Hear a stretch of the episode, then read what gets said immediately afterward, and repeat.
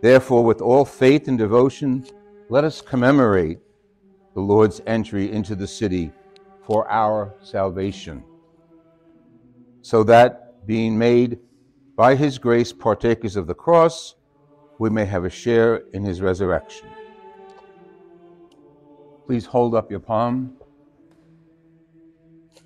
Let us pray. Almighty and ever living God, sanctify these branches with your blessings, that we who follow Christ the King in exaltation may reach the eternal kingdom through his grace and mercy. We ask this through Christ our Lord.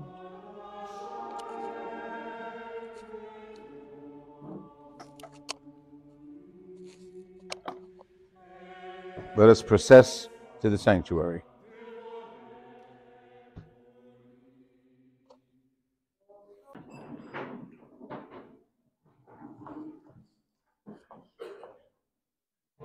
I thank you for our narrators and all who participated. Truly, this is the Son of God. And that's why we're here. And it was a centurion who said that. Truly, this is the Son of God. An outsider, an enemy, someone who was following orders. I don't think he had any personal issue with Jesus, but he was a centurion of Rome and he did what he was supposed to do. Each year we hear the Passion. Each year we reflect on what Jesus went through. We didn't hear it all today, but the, the spitting, the lying, the betrayal, the, the anger, crowning with thorns, the whipping, pain that was inflicted on him. And all the while, this is God's Son his gift to us. What is the reward? You'll know that in two days, of course. But to ourselves, we ask, what, why did he have to go through this? And that's not an uncommon question. Any of us who suffer anything or watch children suffer or the elderly suffer, we say, why are they going through this? Jesus went through that to give us a role model to follow. Jesus went through his passion so that we understand fidelity. God the Father didn't stop loving Jesus and lo- allowed him to die on the cross. No, God the Father happily received Jesus. That was his will. Jesus is following the Father's will, and yet the Father's will is painful.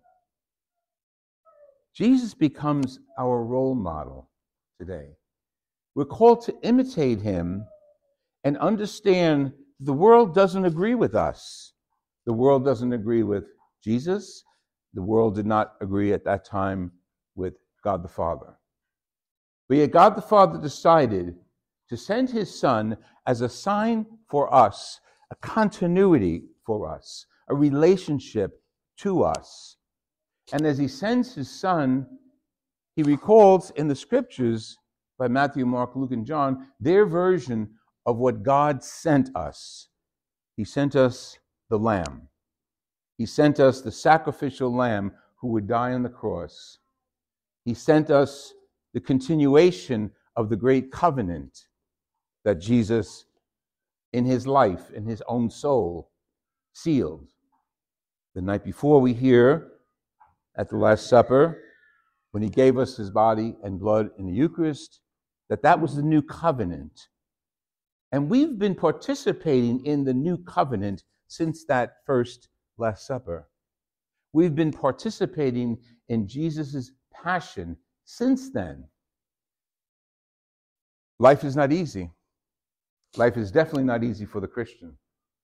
Because we're asked a little more than the average person who doesn't have faith in, in the Christ for more patience, more understanding, more flexibility, more, more giving, more donations, more charity, and more love.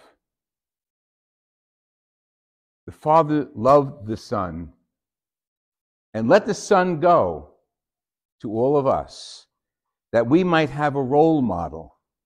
That we, in our prayer, in our confusion, in our anger, in our sickness, have a role model in Jesus. He didn't complain. As a matter of fact, before Pilate, he was pretty quiet, few words here and there, because his work was on the brink of being accomplished. And it was accomplished on the cross. As we begin this holy, holiest of weeks, we can walk with Jesus and learn more about his personality as we each one of us hears the scripture and digests it in our own way. How does this relate to me? The gift of God is Jesus. Jesus is here today for me and for the community. How have I, how will I observe that continuity? How will I hold on to Jesus during this week of passion and pain? That's the mystery. And that's the message that we have today. Jesus is our role model. And the more we remember the passion, and the more we remember and recall the Last Supper on Holy Thursday and Good Friday services and the Easter Vigil, the closer we can be to Jesus. But we have to choose that. It just doesn't happen by being in the neighborhood. We have to choose to be involved in, as you are today, here, to hear the words of the Passion on Good Friday, to hear and see the feet of some of the disciples being washed on Holy Thursday. Then it could build up into the momentum of the Easter Vigil. And then next Sunday, if we're all still here, celebrate the Father's return of, the, of Jesus, Son. He received him on the cross and returns him to us so that whenever you want to speak to Jesus, you can in the Eucharist or in your private prayer. We gather at the table that commemorates the Last Supper.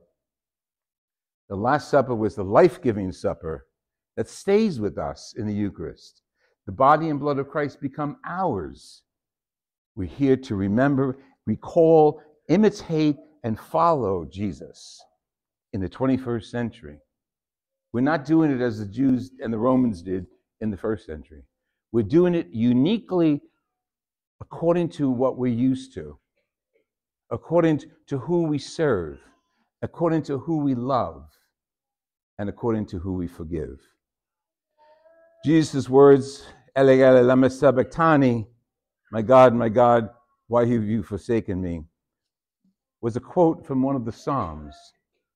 And in that psalm, the author is talking about the experience of feeling abandoned by God. Unemployment, housing, food shortage, conflict in the family, conflict in the world, and the list goes on and on. We should have that initial abandonment feeling that Jesus had because nothing in the world is, is positive. But our attitude toward all of it is different. How I relate to that person who insulted me, how I relate to the person who's a different color or a different language, how do I relate to the war and peace? How do I relate to people who try to help us live a decent life each day? Relate to those people as Jesus did. Forgiveness, love, and he held on to his own. And at the end of the psalm, I know my Lord is with me, and he will raise me up. We're here for Palm Sunday to begin the holiest of weeks and walk with Jesus.